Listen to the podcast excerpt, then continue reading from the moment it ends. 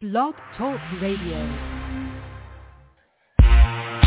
Welcome to the war room. We got Daz, Kim, Jimmy, P J, B. Austin, the Hot Block Commander. How you wanna end up on a two-hour show to get the brain running with the premise to talk sports on a national level? Bold with the topic, sort of like the rubber. When it's game time, they like the Fab Five during prime time. Sports conglomerates speak their minds a little bit. For sports medicine, sports veterans and greats. The fourth and twenty-sixth saw the war in Kuwait. It's the war room with five nights at the round table. Five Philly guys diversified and educated. Yes, sir.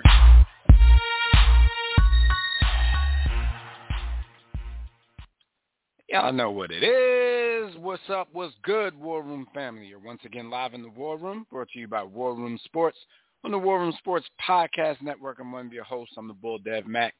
And I'm at the War Room Roundtable with my brother. We got B. Austin, the Hot Block Commander in the building. What up, B? What's a guan? Yeah.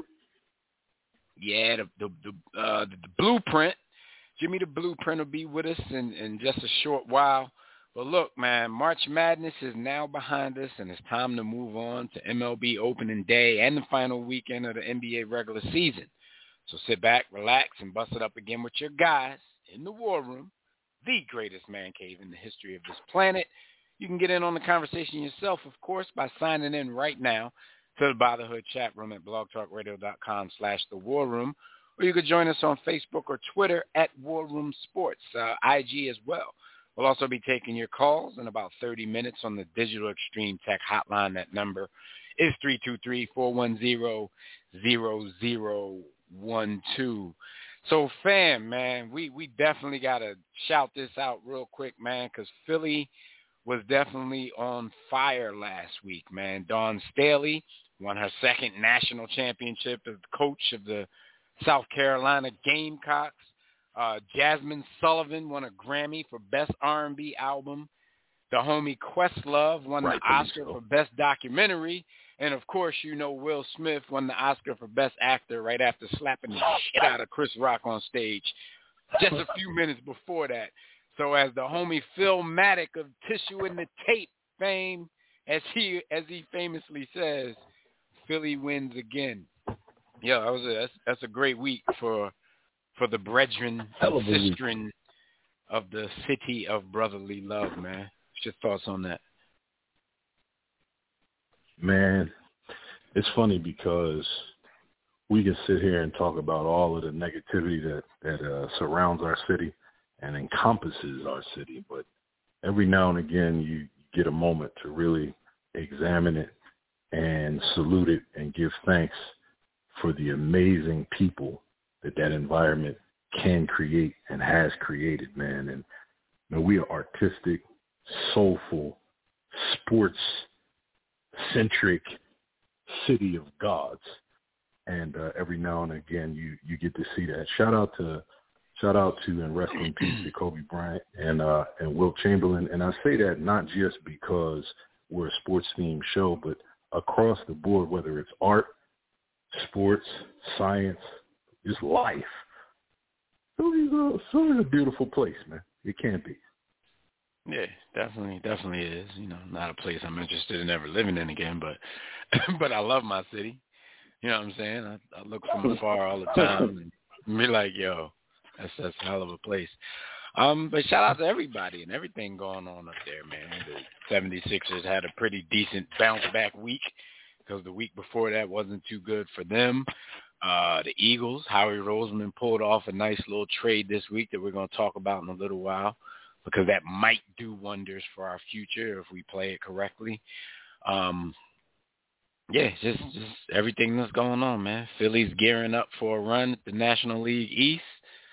Um, so, hey, up in this piece, man. Philly support Philly. But look, before we get started, we've got to remind you guys, like we do every week, that whether you're with us live or not, at any time on demand, you can still check out archive episodes of our show and all of our partner shows on the War Room Sports Podcast Network. You can do that either on our website at war room sports dot com or on one of the many major podcast listening platforms out there.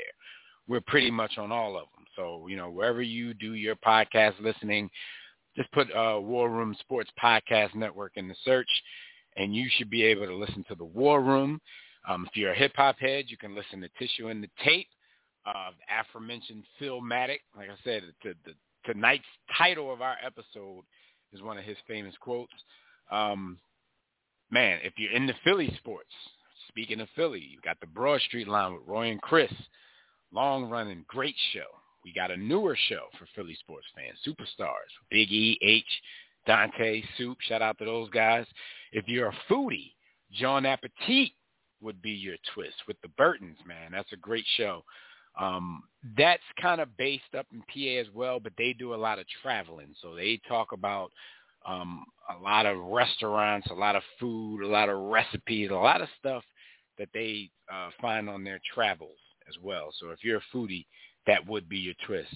And if you love movies, uh, series, streaming, all kinds of entertainment, On the Couch with the Wilsons would be your your your twist. So uh, shout out to everybody on the network, man. Make sure you get to that website or get to your podcast listening platforms and check out the War Room Sports Podcast Network. All right, so before we get into these hot topics, we always got to remind you, at least until they stop paying us to, Um, the Hot Topics are brought to you by MyBookie.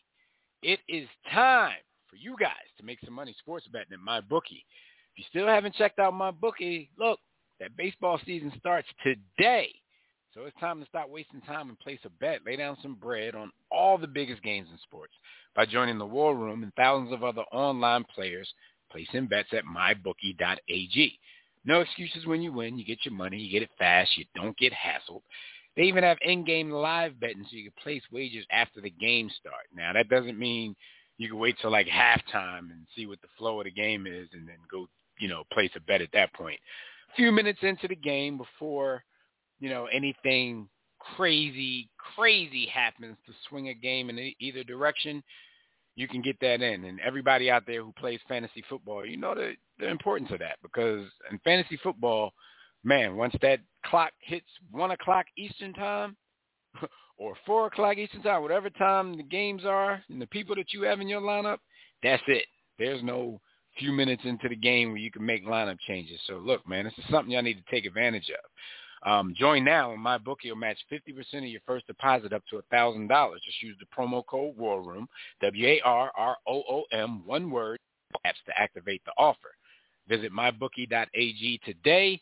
Play, win, and get your bread. That's all there is to it. Um, of course, uh, we got to give a, a shout-out to um, the N C double A tournament. March Madness is now behind us. Kansas is your champions. Um, I didn't do a bracket this year, and we didn't even start to even try to pick anything until we got down to the Final Four. So I guess my Final Four picks are correct, B. You know, I, I picked Kansas to beat Nova, unfortunately.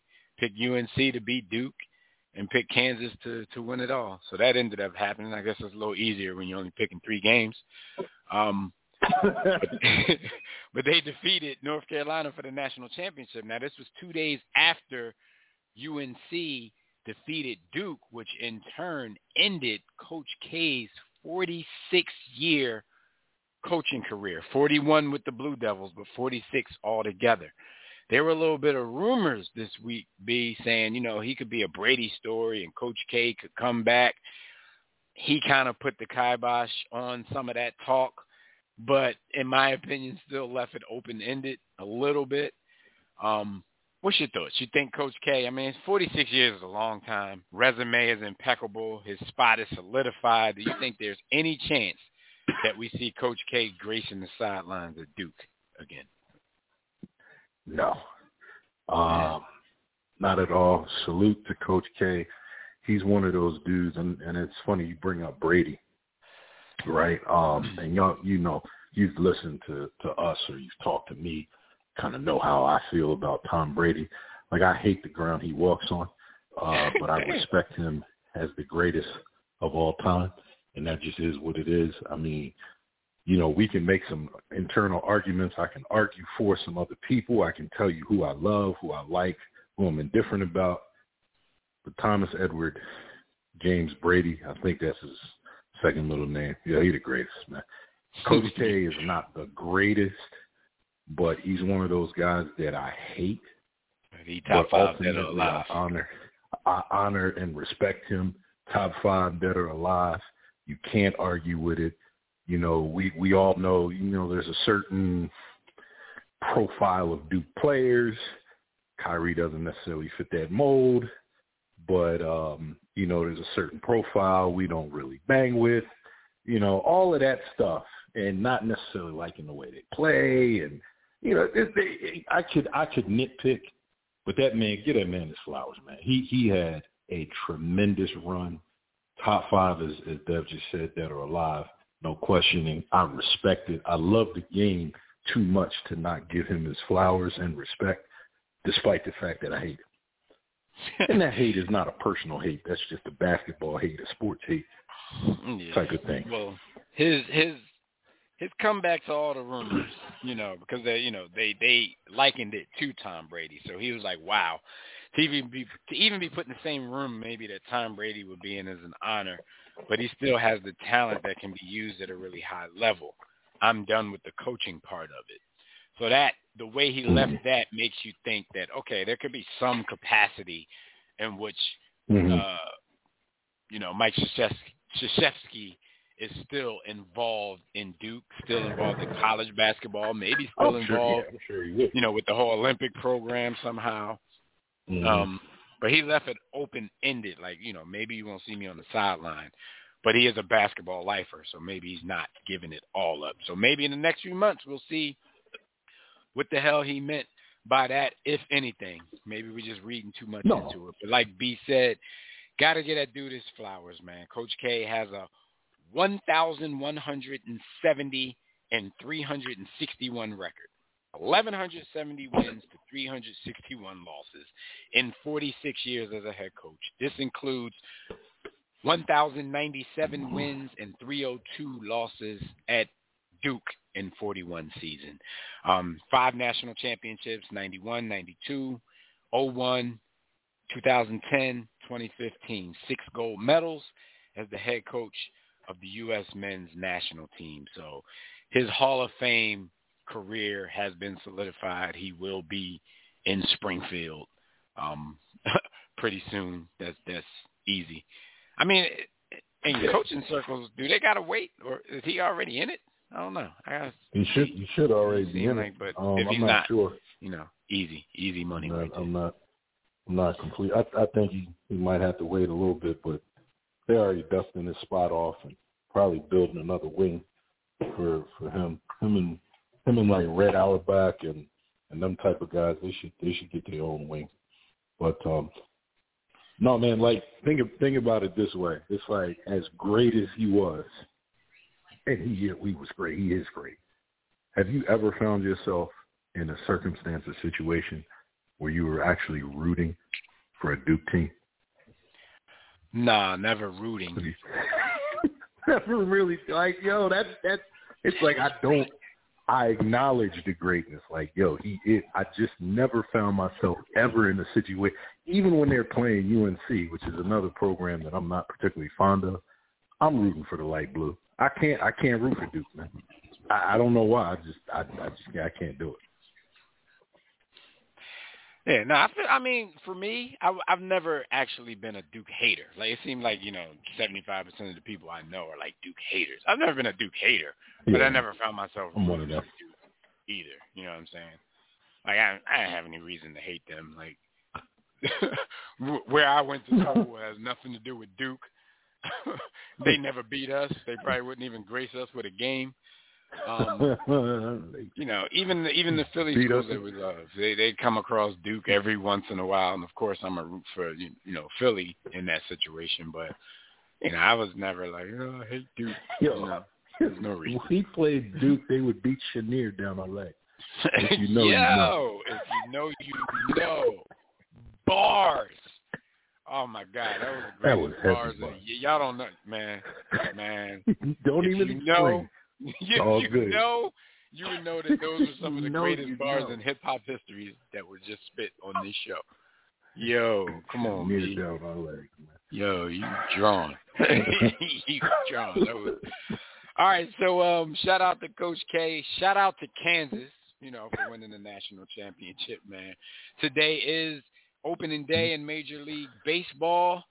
You know, since I, I, I can't get my partners to talk baseball with me, so so we won't. I'll just, you know, I'll just let y'all know that the the, the, the, no, the Yankees-Red Sox game was postponed. The Mariners-Twins was postponed. I think all of that has something to do with the weather, you know, uh, going across the states right now, especially in the East Coast. Um, the Mets-Nationals game, because the weather is pretty off and on here, so I'm wondering if that's going to get played. It's scheduled for seven oh five. But the games that have been played, uh, Brewers uh, lose to the Cubs five four in Chicago. Um, the Pirates uh, going into the bottom of the sixth are losing four zero to the Cardinals. And the Royals and the brand-new Cleveland Guardians are tied at one, top of the seventh. Um, I'm a little excited this year, B. You know, the Phillies, the Phillies' prospects of being good this year are are a mm-hmm. little bit promising.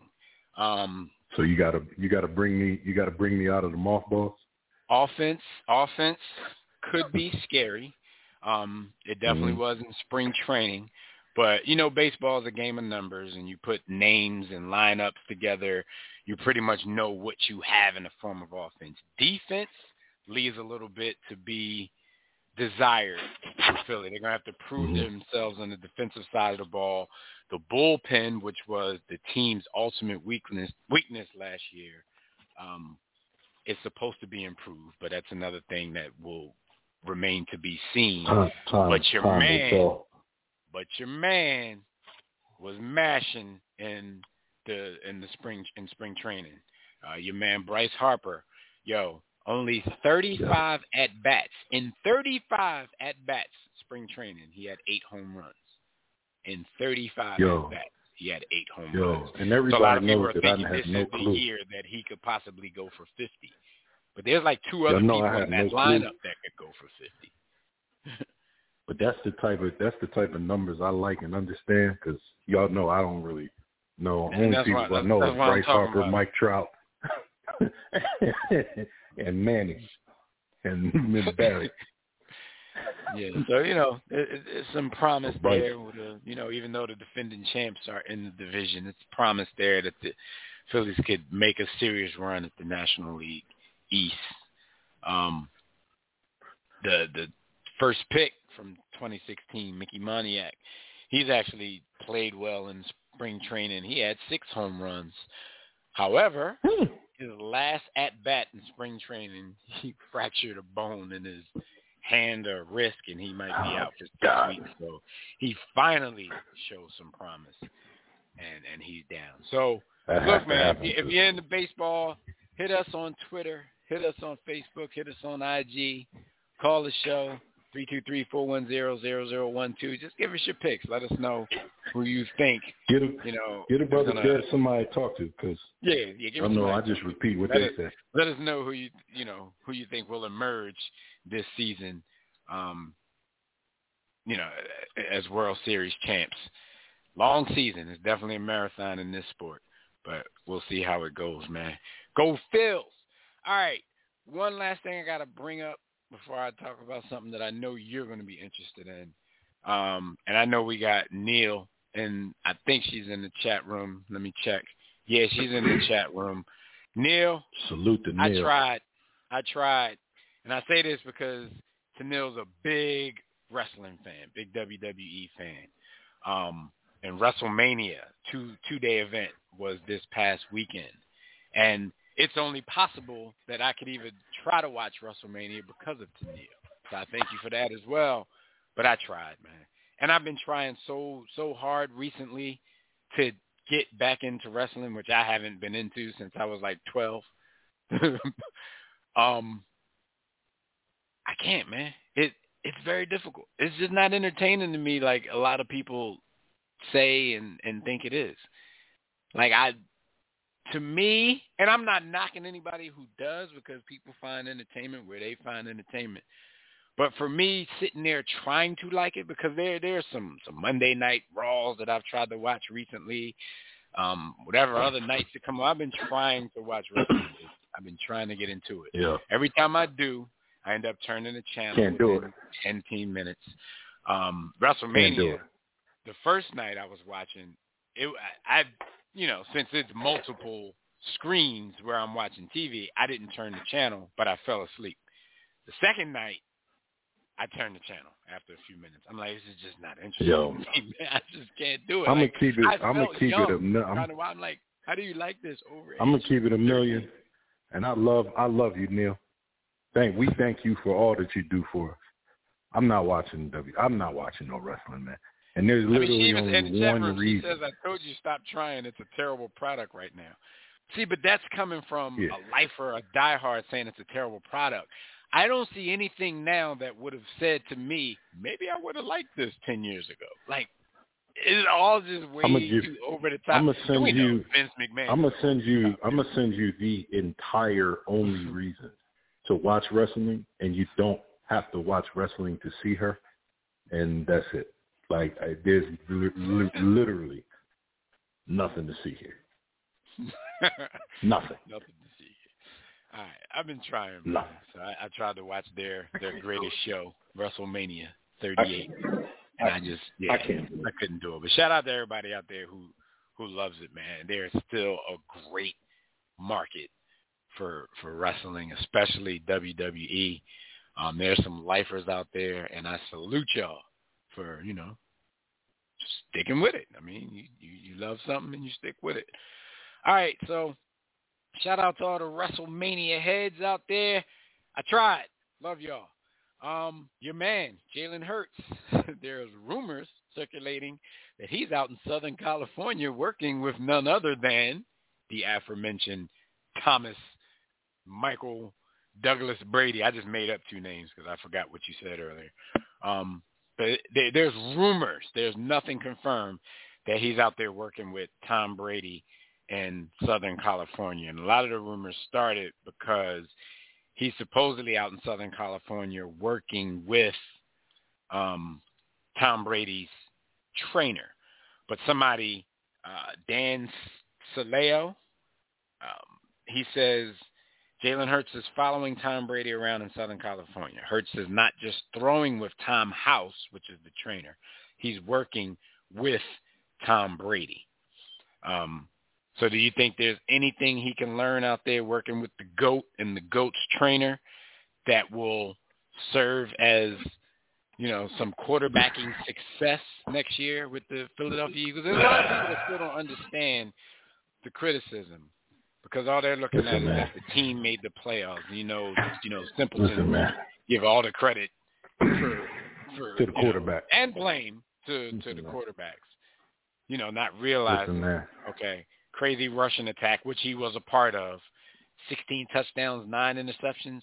He didn't do much from a passer standpoint to get us into the playoffs last season.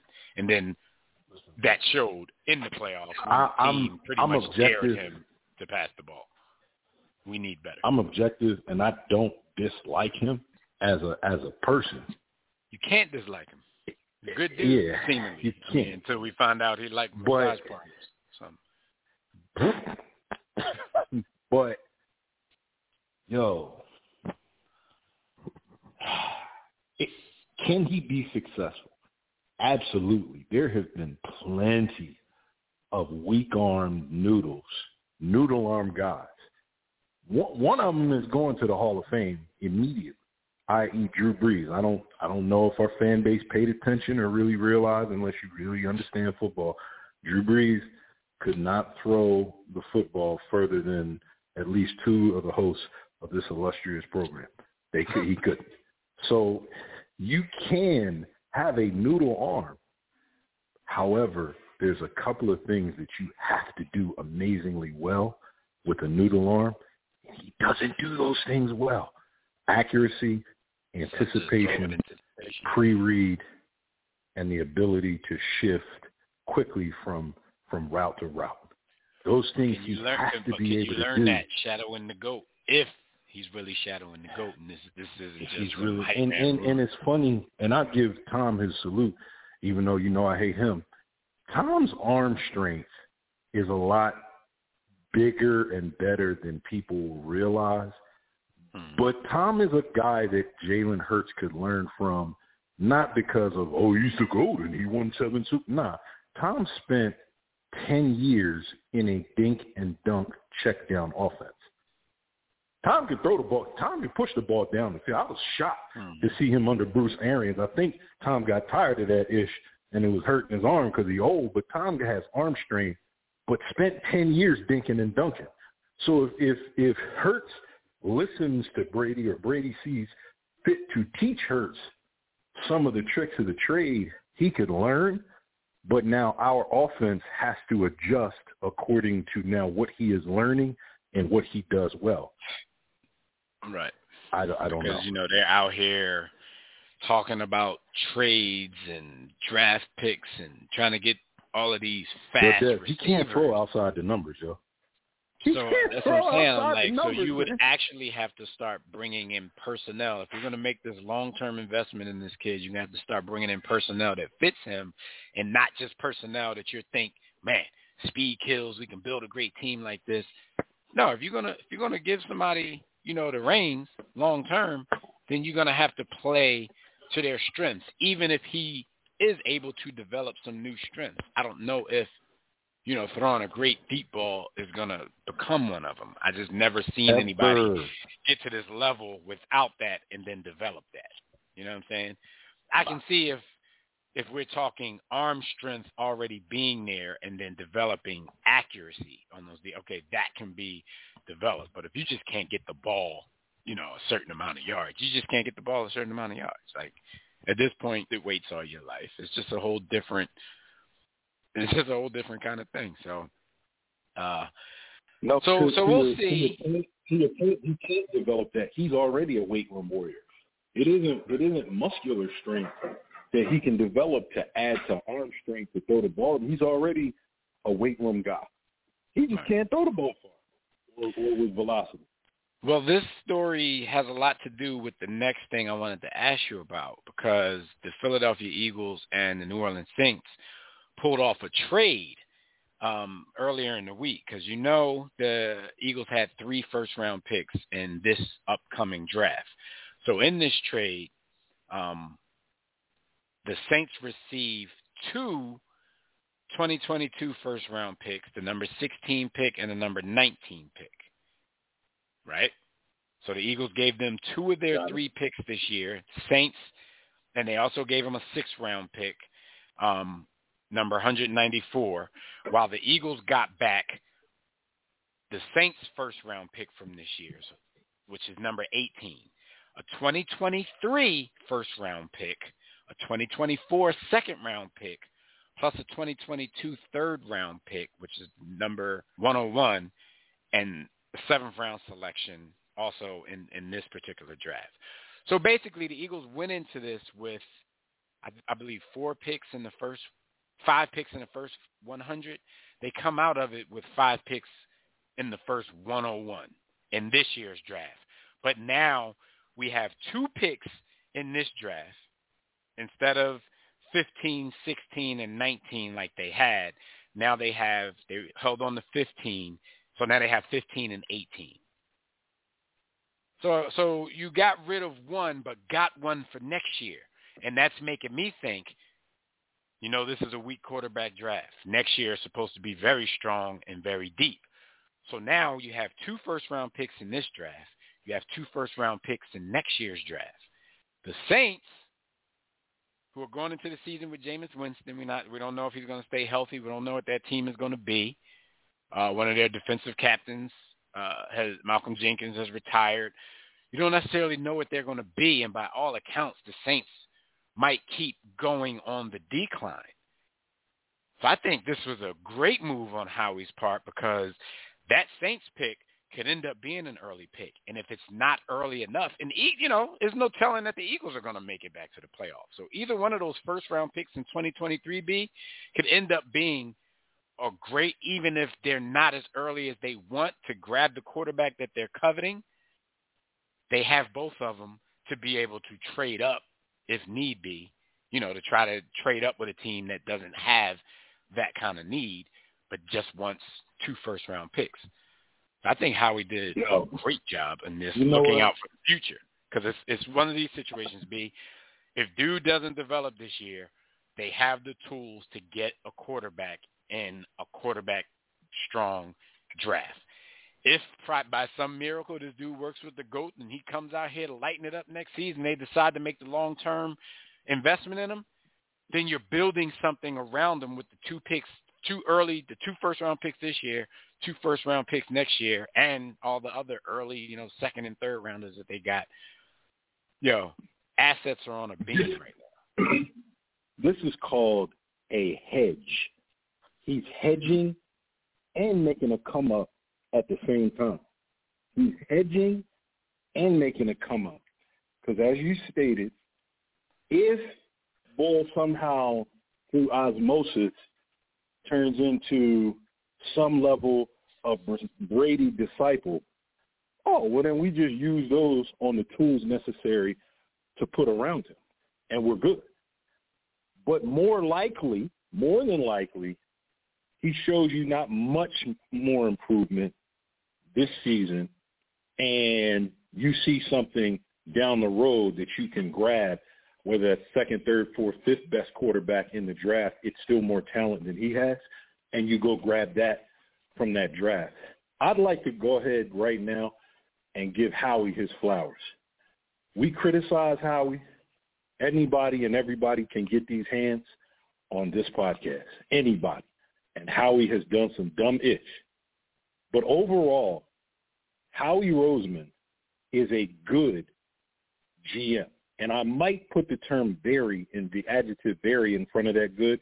He's not great. I'm not going with great. But I am going with very good, and I'm thankful to have him because I think his good outweighs his bad. It's just his bad gets exacerbated. Too.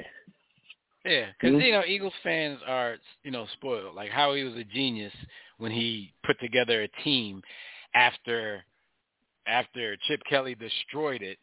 And, you know, then we go to two years after Chip Kelly is gone, you get the first Super Bowl in the history of the franchise. And then, you know, he makes some questionable draft picks a couple years after that, and everybody's acting like that didn't happen. Like, we're used to that kind of winning. Um I, I will be the first to admit that Howie, it, as a G M, and it probably sounds funny, like his biggest weakness is drafting because it's never been acquiring assets. It's never been in the free agent market. It's never been, uh, you know, the science around capology. Like, he's always been able to flex his muscles as far as making sure the Eagles have cap room to pick up great players in free agency. Um, he pretty much fleeces people on trades uh, more often than not. But his draft record, not not even his draft record, his early draft record, like our first round picks.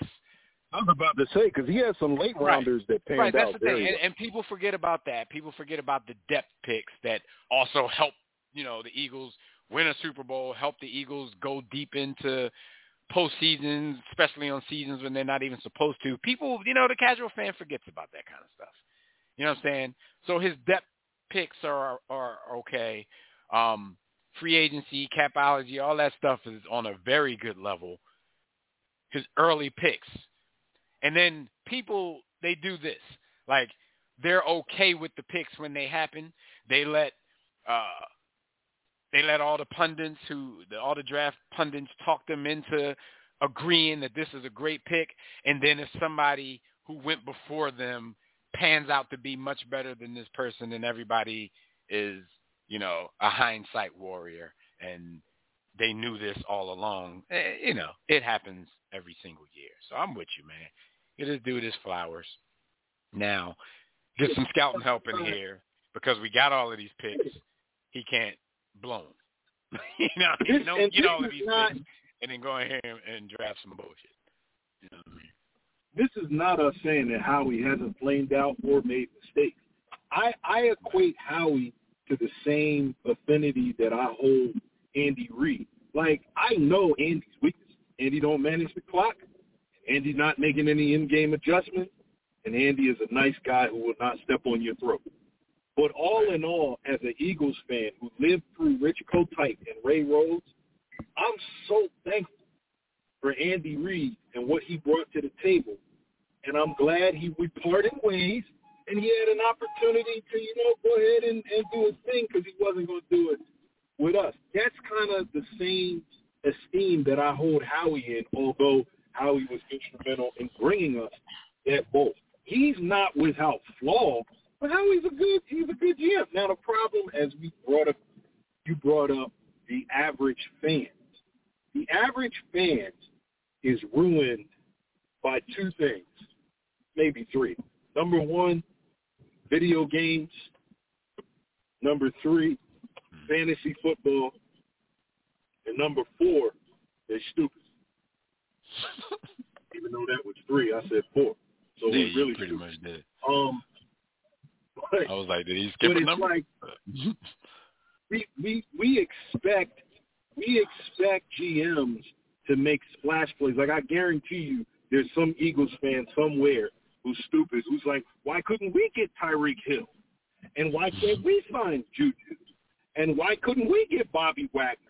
And why couldn't we get Von Miller? Like, salary caps don't exist. It's that easy, right? Like, yeah. Mm-hmm. So, well, you know, I mean, we, we know how that is. No, definitely, definitely a good move. Um, I, like I said, I just hope he doesn't blow um, those early picks. But, hey, it's a gamble. It's a gamble. People don't realize that there's a lot of teams, a lot of franchises who go through the same thing, but they're not paying them any mind. So they think it's just, you know, their guy. Like, why does our guy always do such and such? Um, the draft in its purest, like the epitome of a draft is a crapshoot, uh, pretty much. It's a crapshoot. So, you you know, you just got to do as much homework as you possibly can and, and try to hedge your bet a little bit. But I like what he's done. Um, I think he's put them in position. Uh, we, we, we gotta, we gotta bear one more year of this. Um, like I said, you know, if the kid improves, I will be the first to give him his props. But I'm liking the fact that we have the tools to grab our next franchise quarterback.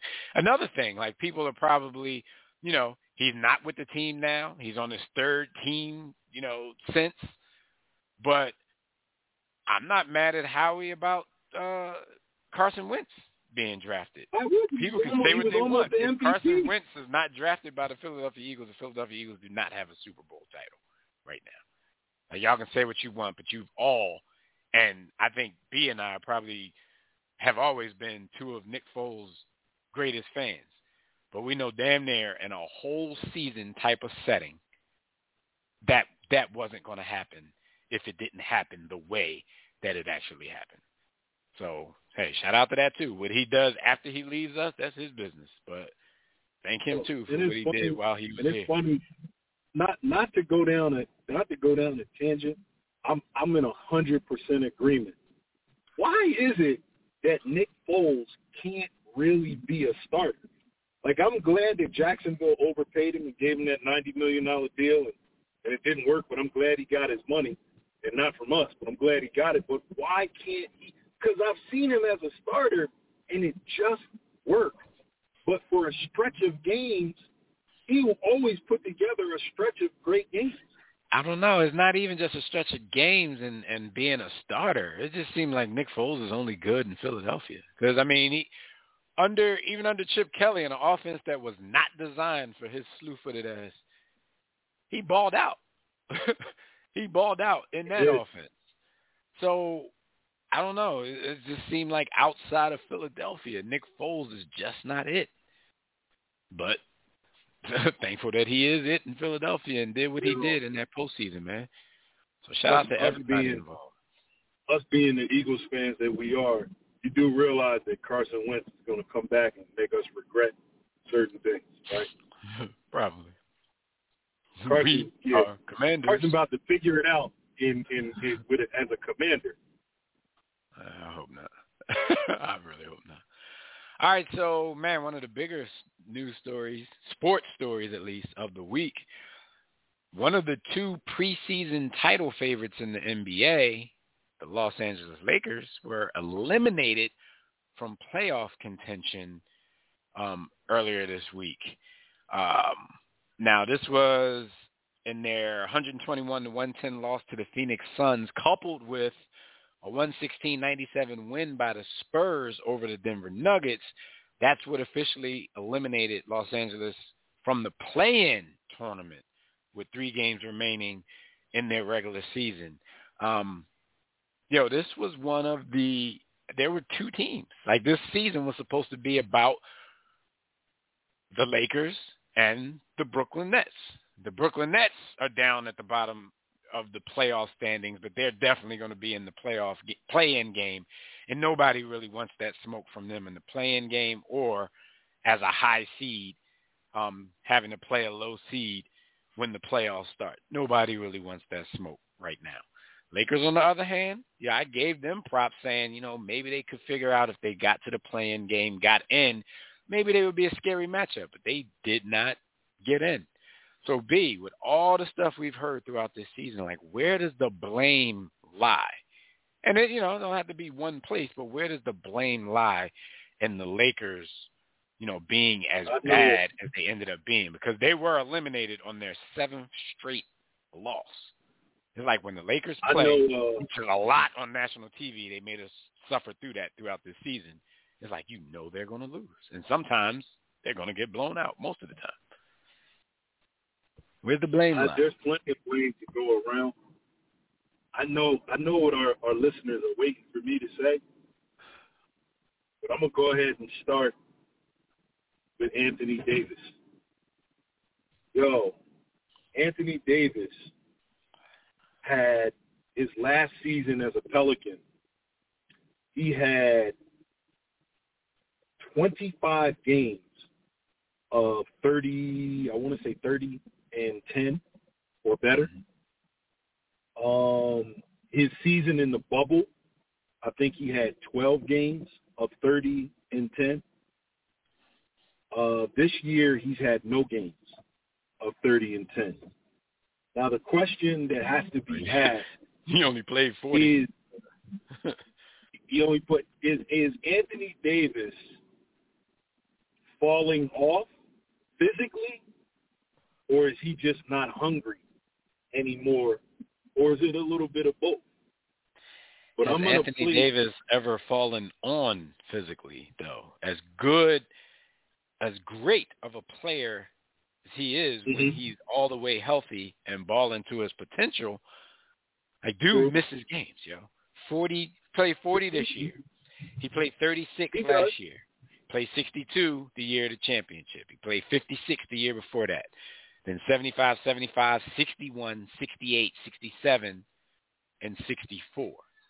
Dude can't but, but go through the season without missing thirty and ten, thirty and ten, or better, he had literally none. Like, even if you're only going to play forty games, if you are what I think you are and what has been advertised, I still see you have a dominant game or two or three or four. He literally had none this year.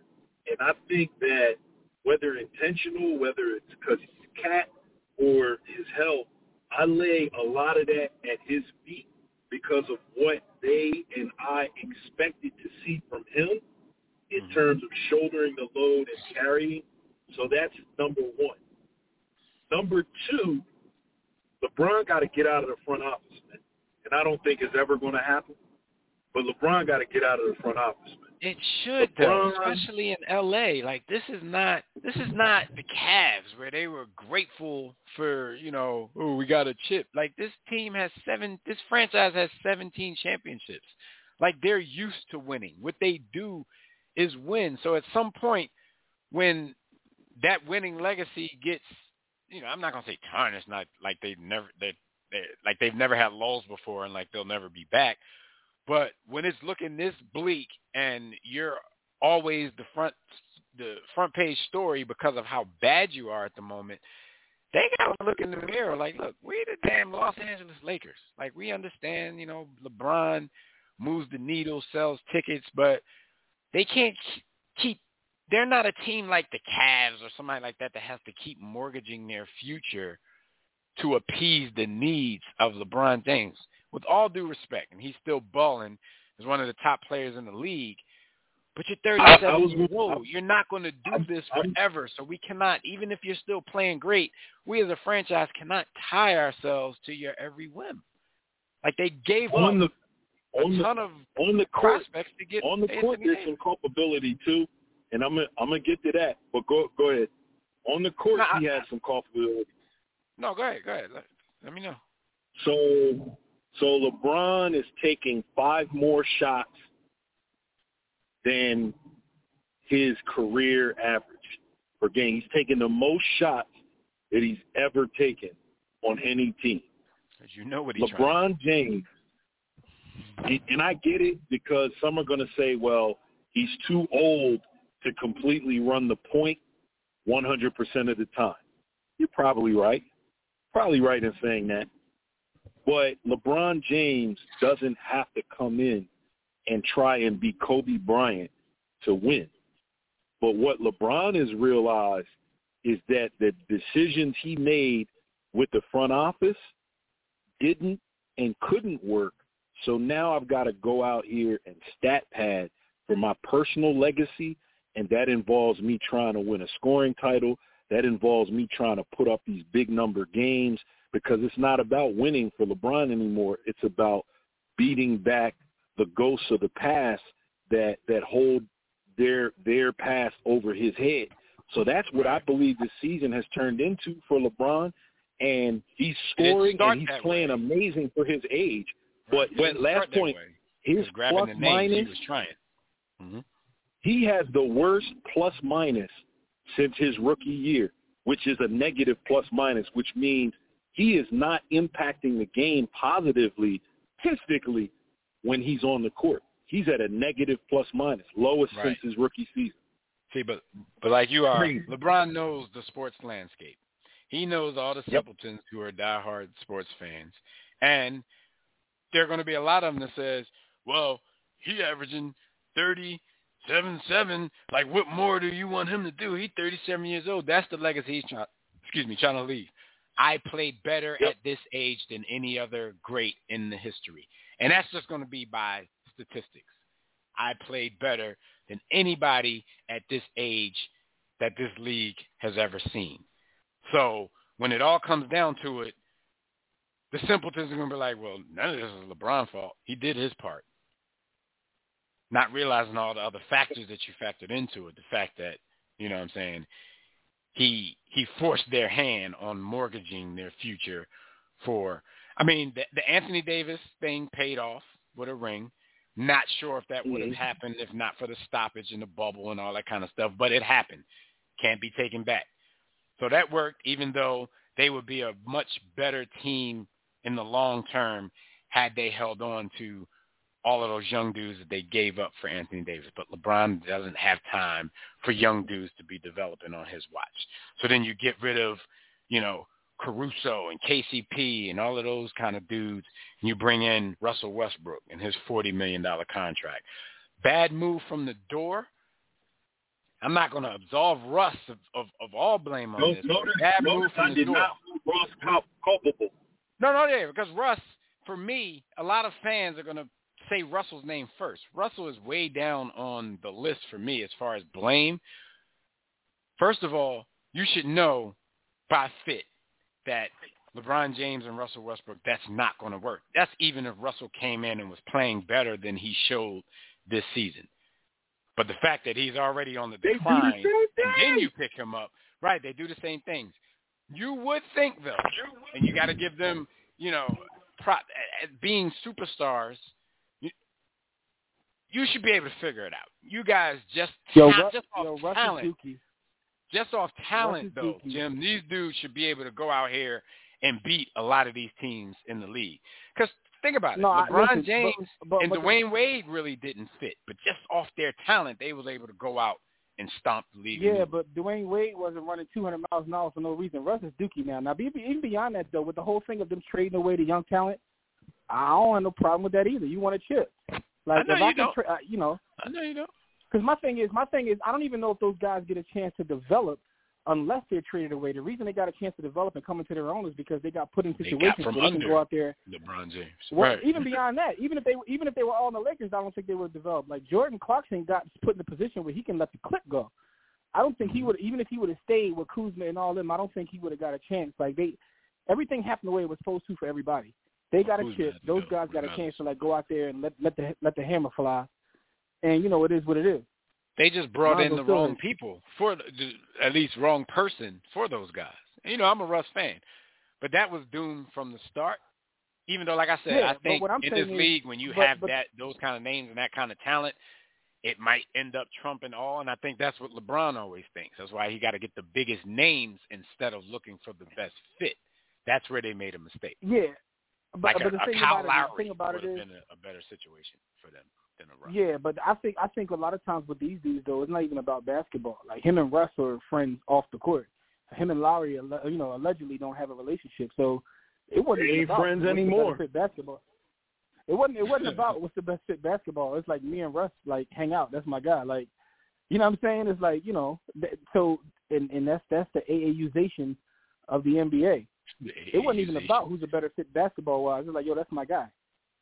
Yeah, uh, yeah, and all of LeBron's guys are the big-name guys because the king hangs with the, you know, with other kings in the league. So that's just how it is. You know, LeBron ain't hanging his Listen, guy man. Ain't Ira Newell. Like, I ain't bringing Ira in because I like him. Listen, man, I don't, I don't care if they lose the next five years, man. Like, you win a chip. All is, it's, it's, I mean, you know how the Eagles, the Eagles want to chip. So, no, you know, no, but, no, like, but that that's. That's, you know, I feel that way, but I feel that way coming from a Philadelphia fan standpoint. We don't win titles. The Lakers win titles all the time. We don't win it. So, so, so there's that little bit where I don't agree with your mindset in this because y'all win titles. That's what y'all do over there. Yeah, but I mean, so it's yeah, kind of different again, than all... a starved Eagles fan. Like, man, I'm good for the next five years. Like Lakers. Yeah, but what I'm saying usually is, they have five-year runs where they're winning two or three. In that five years, they don't. Like, the thing is, they don't win all the time, right? So, like they're, so, I know, but they're spoiled and, for a reason. Like, like Eagles fans, the way that they act, we won, and you know, everybody gotta go as soon as you make a mistake. That's some B S. Like how we get that spoiled. Like we're not the Patriots, we're listen, not the man. Lakers, we're not the, the you know. But the bo- but the, but the bottom line the is in basketball. In basketball, in the, last thirty years. The way the N B A is, the way the N B A is. You make one or two moves and you right back in it. Like the N B A isn't one of those things where it's like football where you have to like completely rebuild. The N B A you don't rebuild. Like it, it, like it's like in in in the, in the N F L you gotta like tear the whole property down and build it back up from scratch.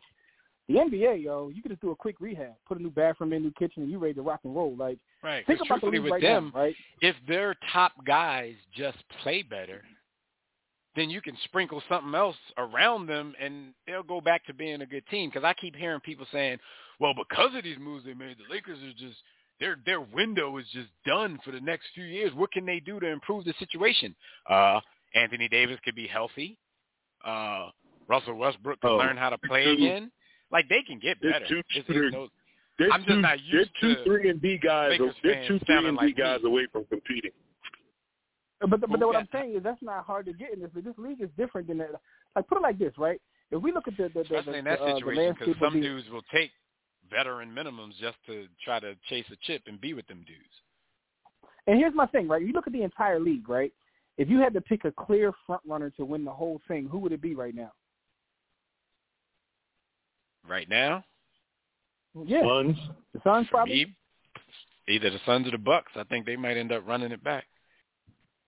Yeah, I do too. But when I think about those teams and I look at the Lakers team, I think if the Lakers are fully healthy and put a couple pieces, they can beat both of those teams. Like there's no team, there's no dominant team that's like far and away better than everybody else in the N B A. Right. Because even and you heard me last week, Jim. Remember last if, week I was Brooklyn saying high, if they sneak into Brooklyn, the play-in, some stuff could happen. If you know if they get their listen, stuff if together. Brooklyn get, if Brooklyn gets hot, Brooklyn can wipe the floor with both of them dudes, and that's what I'm saying. So it's like to me, this ain't even that big of a deal. Like, but I, I get it though. It's Listen, man, the Vince McMahon, let's tell y'all, man, I get it, but this ain't even that big of a deal. Yeah, I mean, well, it, it's a big it's a big deal because, like I said, see, you're you're different. You're cut from a different cloth than all the spoiled fans. But if you just think about Laker Nation, like it's a big deal to them because they're just not used to this. They had some lulls, recently. But when they do get good, like, they're a threat for the next few years. Like, even when, you know, Kobe and them finally got good without Shaq, you know, they ran off two chips. They were in three finals. So you kind of expected that after the bubble. Like, okay, the Lakers are and, – and, and, and you know the media want – they think everything, everybody who wins is going to be a dynasty. or or challenge. And I think that's part of the bigger problem. And I think that now stuff fall off this quickly. But I think that now where we are in the N B A, and that's, where we are in the N B A, I don't think we'll see dynasties like that no more. I don't think they will exist because I don't think it's possible with the current the way the game is currently played, the way guys move around. There won't be any dynasties like that anymore.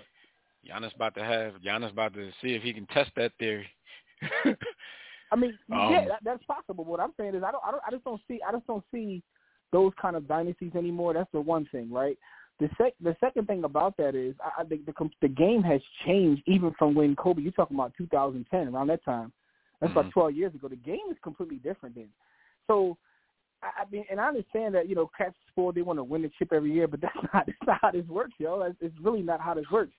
And if you can trade to win a chip, you got to do that. Because my thing is, what's the alternative? You let these guys grow together and you still don't win no chip? Like, are we about winning chips or are we about just being competitive? Because if you just wanted to be competitive, because the thing about it is, where and that's the, the difference with the Lakers, because they're going to make their money season. regardless. Some franchise yeah, have to let the big, youngins build it, because they're trying to build some revenue. Lakers going to get their money. It's a big deal even when they lose. So, all right, so. The, no, the Suns not, having a great, one of the greatest seasons ever, and don't don't nobody care. Listen, um. the latest episode of uh, The Shop came out.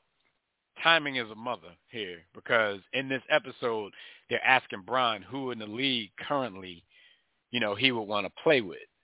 So even though it was probably recorded before they were out of contention, it looks like they get eliminated from the playoff race and then LeBron out here tampering, saying names of people that he would like to play with.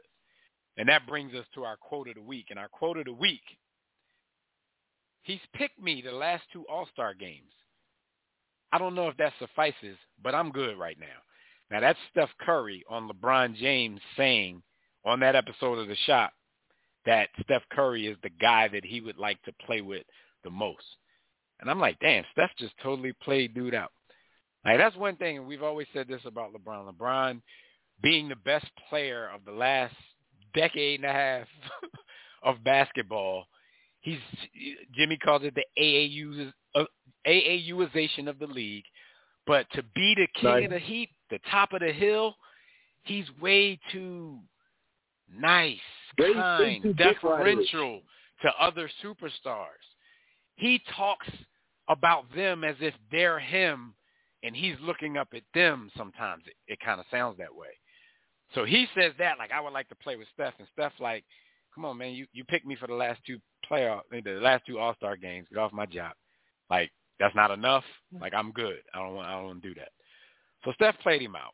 Yo, and Steph might be doing yo, that because you that's just tell, the look Steph, you want to have right Steph, now because he damn sure welcomed K D into the fold yeah, yeah, yeah. when that happened. But Steph, Steph, Steph had Steph had a dad in his life who was uber competitive and and one of the one of the better people at what he did. Like. Pop, your pops don't – yo, we, we don't go for the, for Austin, the Richard Austin, ride. Austin, listen, Austin listen to the whole interview Listen to the whole interview before you say what you did. He spent the first twenty-five minutes giving LeBron a reach around, uh, a B J and everything else. And they took the one part and made it a quote and made it a meme. I listened to the whole uh, thing, and I was like, it's, it's, it's nasty gotcha. either way. It's, yeah, so, I mean – No, you know, I mean, it, like you said, the AAUization of the league, everybody's going to talk too nice about each other on camera. But I mean, he called the boy the GOAT. He was talking about when asked that question before he made a statement. So when the greatest of all time asked you to play with him, of course, that's like, you know, you, you got to feel, you know, it, it, what it says about your game. When it, you know, what I mean, like, so he, he. I know, but you also you know, got to also realize when dudes are trying to big themselves up. So I'm gonna make this dude look yeah. better because he asking me to play. You know, shout out like, to the shout out to the like Scottie. How Scottie like talks this, about LeBron he, because he, it makes him look better. He made he made sure he made sure LeBron finished before he uh, you know he got him off first before he got good. I'm gonna let you finish. Yo, but yeah, and, and that, that actual note, when they asked that question though, and, and he said that like I'm good, like he you know If I'm LeBron, I'm gonna have see, a little bit of an issue with that. Did you see like, the whole episode? Did you see the whole episode of The Shop when he said that? No, nah, I don't think I. I don't think I've ever seen a whole episode of The Shop. And the funny thing he, about it was he, he was talking about playing with Bronny, even though he yeah. prefaced that by saying Bronny told me he wants to make a name for himself. So I'm like, if Bronny wants to make a name for himself, why would you be trying to play on the same team with him? Because LeBron could be fifty-six years old, and he's still going to, like, he his aura is just too big. He's still going to overshadow everything and everybody that's going on at that particular moment. So you're going to overshadow your son, and he's going to be trying to make a name for himself, but he's still going to be on the team as just LeBron's son. So let that man yeah, carve that, out his of, own if he can. You know what I mean? One of the things about LeBron is, is, is that um, when he was coming in the league, one of his O Gs or one of his uh, heroes was Ken Griffey. And Ken Griffey used to come to his high school games, and then when he signed with Nike, they, you know, they, they – that was his O G, and he played with his pop. And so Duke has had this Griffey was better than his then. pop since the minute he stepped into the league, though. Bronny ain't yeah, gonna be better. Yeah, that's true. So that's kind of reverse. But he's had Bronny this, ain't gonna he's be had this in his head. He's had this in his head uh, for a while. But that wasn't even a part of the interview. The part of the interview, which I'm surprised didn't make it to a meme yet, is when they were asking him. Well, they asked, it was part of the same conversation. Like, who would you like to play with? They because what they did was they forced him to name a player that's currently playing. He yeah. said Bronny. I, I saw like, that whole segment. I just didn't see the whole episode. Okay, did you see when they asked him who he could play, who he want to play with that's no longer playing? Yeah. You, you see, I tipped over Mike. Yo, my man, my man said Mike Pippen. And said Pippen. He said Pippen. He said, he said, so I, he said Pippen or Pippen or Penny. That was definitely a setup too. That was definitely a setup. That was a setup for him to to, to diss Mike a little bit. And, and show Pippen some support, who showed him support over these last few years. Yeah, I peeped that. Yeah, I'm uh, Pippen, Penny. I'm he even said Kobe's Scottie name. He even said Kobe because he, he was naming theirs. He's like, yeah, Kobe too. I would have loved that. Um, skip Mike. Like, nah. Like, LeBron is full on M J versus Bron mode. Like, he's full on. He's he's he's he's bought into it. He's full in that it's mode. Nothing right else now. to play for. Right. He, he's full in the for. I'm the GOAT mode. Forget, dude. I'm not going to give this no more fuel. I'm not going to say I wanted to play with him because you know they're going to use it against him. Because you know that would be the biggest headline had he said Mike. Mm-hmm. And people are like, look, he's supposed to be your GOAT. And he's talking about he want to play with my GOAT. So, you know, that it was smart. It's, it was contrived. Like, the question, they, they were. It's nothing ah! else to play for. But again, again. Again, I'm old enough to remember. I mean, in like, everybody else's eyes, because I don't necessarily think Bron is number two. He up there, definitely. But like, damn, like I mean, Kareem, you know, be shitting on Reem. That's why. That's why Kareem be, be shitting on Bron sometimes. Uh, again, yeah, this true. week, I mean, Kareem they, had to issue another apology for for LeBron. I'm like, this is deja vu. Haven't we been through this before? Yeah, Kareem, Kareem crap on yo, him. Bron, apologize. Bron shit on Mike. Bron shit on Mike. Reem shit on Bron. Yo, did you see uh, on Bomani's show, Bomani, like, pooped on Kobe? No, matter of fact, it was it was when Bomani was on the Breakfast Club. He was pooping on Kobe, and, like, he was trying to do it in a way, like, to not be disrespectful because, you know, because Kobe no longer here. He kind of pooped on Kobe. He's like, Kobe ain't top ten, yo. Yo. no, nah, I, I didn't see that part. I saw the – I did see a part of that interview, but it was about uh, – Boy said, Boy said, about Will Smith. Like, Kobe, y'all, y'all only judge him by the championships, but not in the years in between. He said when he couldn't even make the playoffs, he was cooking him. I was like, damn. But anyway, but but no, but it's funny, like, because I remember, I'm old enough to remember, I'm a geezer, when Mike got around, like, ring five and the conversations between him and Bill Russell and how, you know, all the old heads was like, until you get eleven, it don't matter. And then, you know, the Michael Jordan fans would give context and poop on Russell when it was like, yo, this is this is just yo, history repeating itself. So the funniest thing, though, Jim, as much as I've always been in the ball, I've never heard. I've never heard that before. Like, I've never no, heard people you. infusing Russell into a conversation. Like, I never I've heard anybody Russell, who thought Russell, Russell was the greatest. And, as much yo, as the old heads that we used to sit around and watch them play pool and talk dog. ball. I never the heard barbershop, anybody The barbershop I used to go Russell. to had a bunch of old heads. The barbershop I used to go to had old heads that were sitting there. And they, they, it was literally like a, you know, a, a stereotypical barbershop, but they would just argue all day long. Yeah, I, all, I, I just always thought since I was in Philly, you know, all the old heads were talking about Wilt.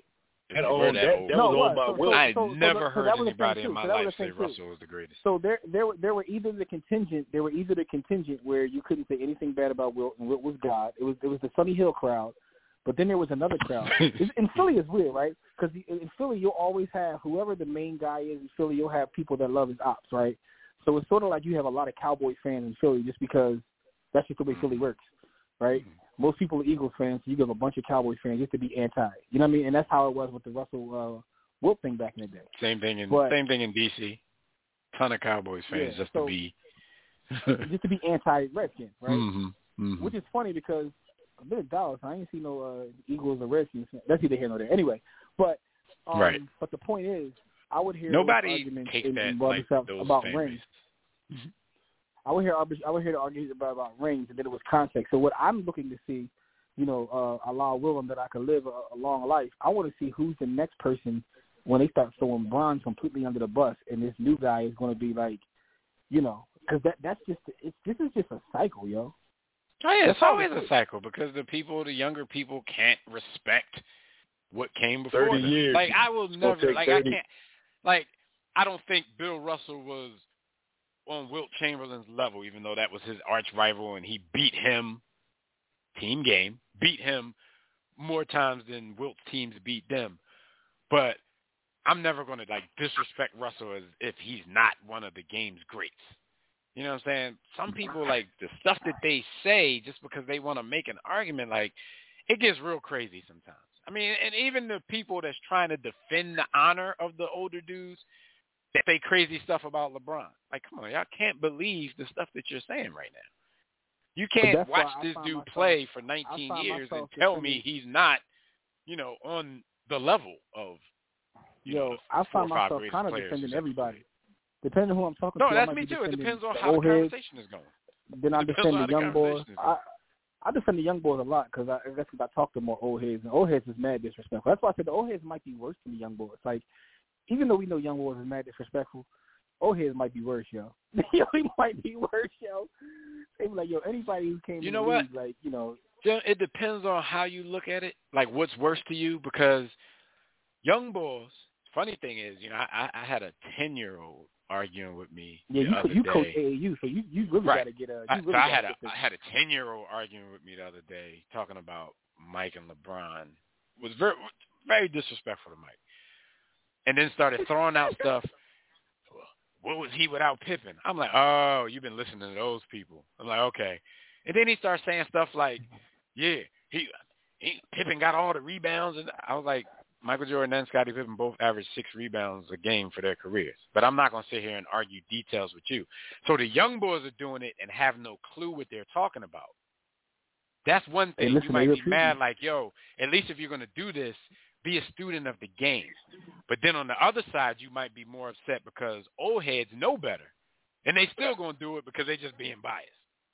So it's like the, whatever yeah. you look at is the worst. Like they all could be equally as frustrating. But I'm, I'm like you. I find myself, it depends on the conversation. They want to remember.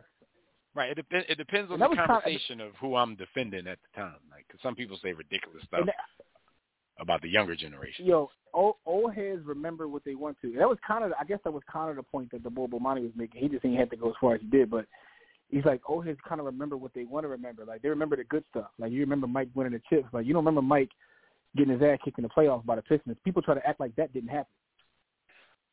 You know what I mean? Like, and, and so yeah. it's like, that, that's just See, with me, is. I still don't, I, I still don't understand why that's brought up as much right now because that's just how things was back then. It's like there was a rite of passage.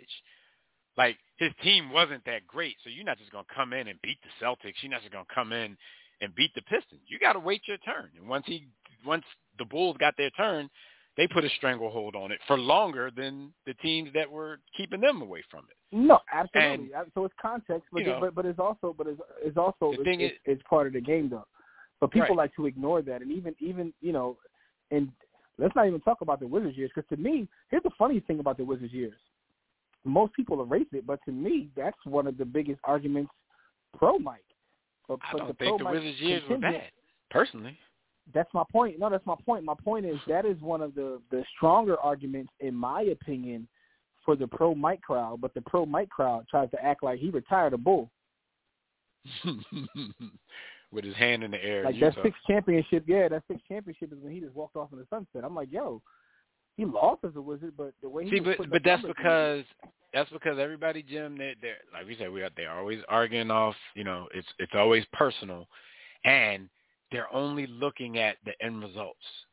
He didn't, you know, there were no playoffs, there were no championships, then it's not worth talking about.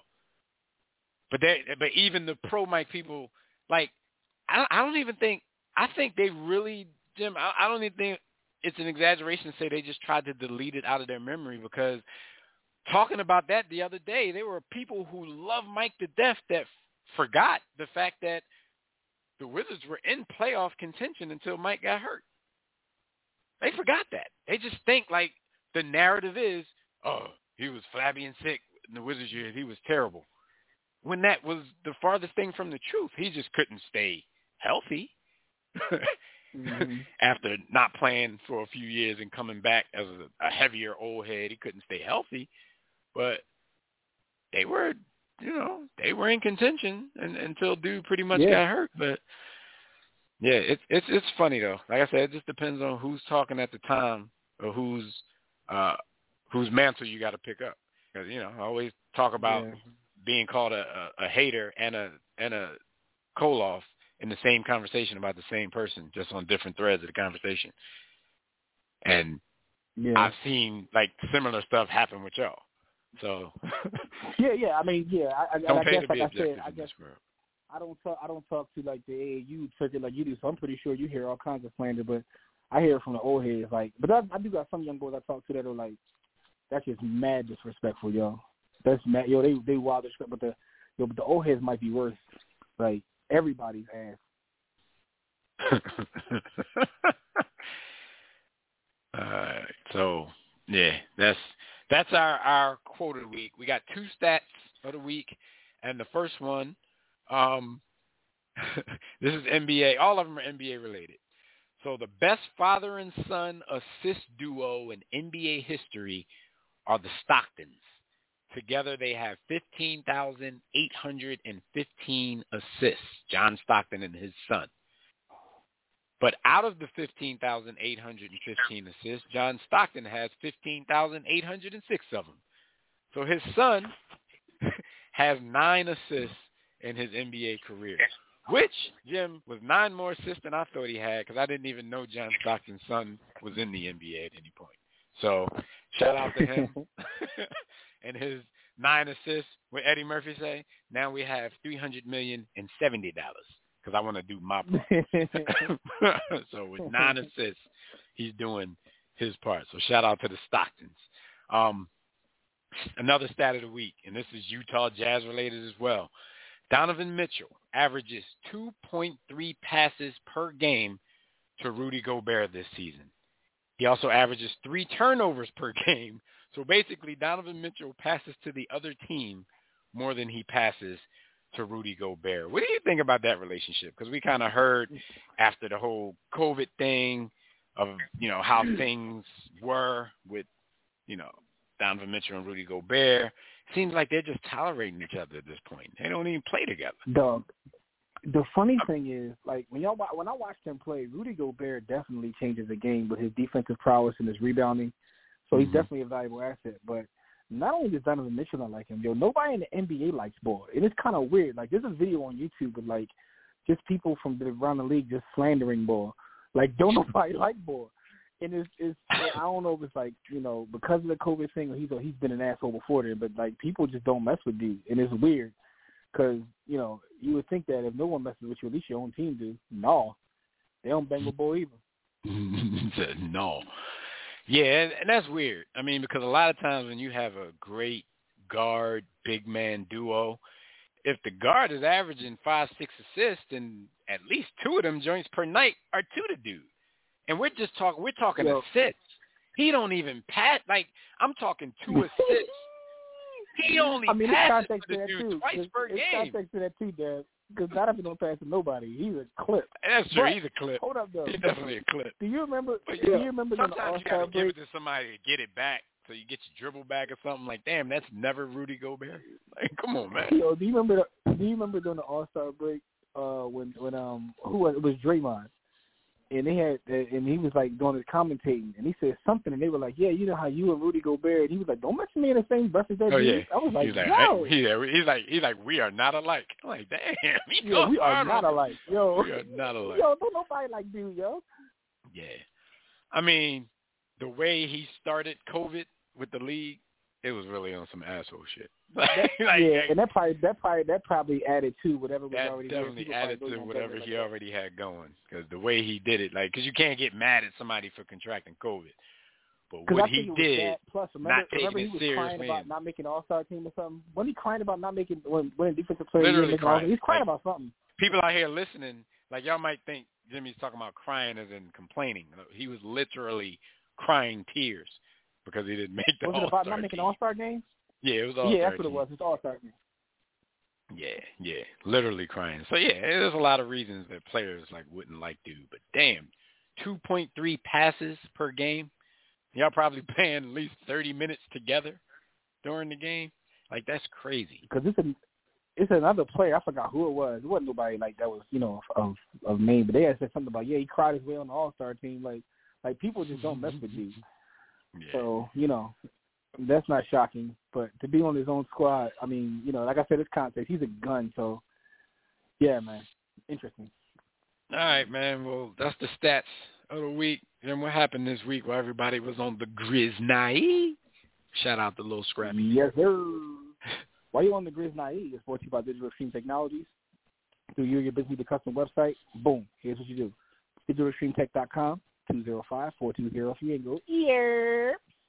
With that being said, it's time to talk about what happened while you were on the Griznai. Yo, man. First and foremost, man, Julius Erving, because that's what I'm going to call him. Um, he said that if he had to pick an M V P, he would pick, he would pick uh, Jokic over, uh, you know, the process. And ain't nobody feeling that, yo. Nobody in Philly is feeling that. And, and he didn't necessarily say he would pick him, but he probably even said something worse. He said Jokic is more deserving. So here's his quote. He said, I'm hopeful that Embiid wins it. He does talk about it, and it's something that that, that is one of those carrots out there that he's reaching for. I think he kind of played him out with that, like telling everybody, like, he yeah. really wants that. Then he said, but I think the most deserving guy is Jokic. He hasn't missed any games, night in and night out. He's won better than he did last year. He was M V P last year. When you get better, I don't think you lose status. Not if it's a fair fight. I'm going to pull for Embiid because he's my guy. And Antetokounmpo, who knows how he who knows how he's going to finish up. But both Embiid and Antetokounmpo have missed several weeks of play. Jokic has been out there every night. So he didn't give any substantial evidence of why the Joker should win, besides the fact that he's out he missed, there every night. Because he missed less games. Yeah, and, yeah right. Like, and, and I'm not going to front. I told y'all games. a couple of weeks ago, like, I wouldn't be surprised if dude wins it. Like, I, I don't. I think, I think there are three people deserving of it, and I think that's just unfortunate for Joel at the moment. That in the best season of his career, like, there's two other dudes that are playing on that same level, but. This is what I asked you, Jim, because I, I know why the people of Philly feel that way. Um, so I want to know, like, if you agree with them. Like, even if this is your truth, being an ambassador for the club, like, because Doc really has, he still has a position with the club. He's an ambassador for the for the club, and he's one of the most, if not the most recognized, and maybe the greatest Sixer of all time. Like, do you say this out loud? No, you don't, man. Not at all. You don't, man. You don't. Even you don't, if you don't want to be dishonest, kind of state the question. No, say I'm rooting for you. Don't speak ill on the family, man. This is this is mafioso rule. This is mafioso rule, man. You were going against the you family. Say that, come on, man. You're going against the family. What is wrong with you, cuz? Like, yo, I'm disappointed. I'm disappointed in Doc, and I actually disagree too. Like, so I understand the whole thing of playing more games. Can you fire Doc? Yo, he, I, yo, he, he would have got his pink slip today. Because my thing is, you want to get the family. That, yo, and your statue coming down. You want to get the family. Listen, thing is, I disagree with him. Actually, the funny thing is, if you remember last year, I thought that Embiid should have got it last year over Joker. Like, mm-hmm. um, but I get, I get the Joker. Oh, no. Joker's an I definitely player. think Joker I'm not got it any- last year because Embiid missed the, the amount of games that he missed. But I don't think Embiid's in that category this year. I think he's played enough where that conversation shouldn't even come. Like, you don't have to play eighty-two.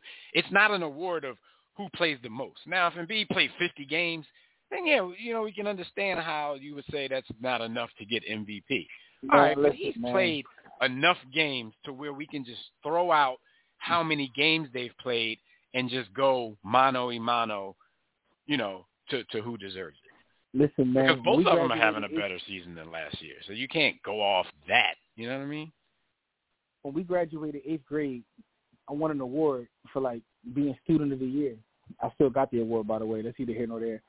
Um, and I, I missed all kinds yeah, of days. I still got so my fifth grade spelling bee champ trophies. Yo, but but there were certain kids, there were certain kids that came to school every day. They they would win awards for, like, not missing a day. Right. They ain't win student of the year though. Cause your matter. grade like, point yo, average is still better I, than theirs. Yo, when, like, when, I'm here putting in work, when I'm here putting in work, you know what I'm saying? Like, you know, like, you know what I mean? Like, if, if, if, if I'm with your girl and I do my thing, but you with her ten times, but all she do is think about me, like, never mind. Uh, never the, mind. The impact, mind. the impact is, is made. The damage is done. That's like, right. That's but, yeah, I, like I said, there's there's a there's a threshold for that. Like, okay, you know, boy injured most of the season, like, Like Anthony Davis, if he no. played, he played forty games this year. If he balled out, okay, Anthony Davis can't win M V P. He played, played forty games, but I, but indeed, Embiid is not where he usually is. He's played the most games of his career. He's played enough that y'all could just shut that stuff down. And there were there were other circumstances this season because the most games he missed was due to COVID. There's nothing now, you could do about that. Team is like a seventh seed, B. Like, when, when we gonna start? And and Joel scores more points. Like, there's nothing that he does better than Joel this year. Well, rebounds, assists. That's not true. what's, I mean, what's the rebound? They gotta be very close. thirteen boards and Ball Joel like twelve. Triple double. Nah, he, well, he's eleven point something, and Ball is thirteen point something. So he, I mean, he's always had better rebounding numbers than Joel. Joel, to me, he's one of those dudes who don't get the kind of rebounding numbers I would expect him to get. You would just think just because I mean, of how big he is. Double, he's got to be double digits, like. though, right? No, no, he's eleven point something. Uh, Joel Embiid is eleven point something. So, me, I mean, me who's the better quick. defender? Well, that's definitely Embiid.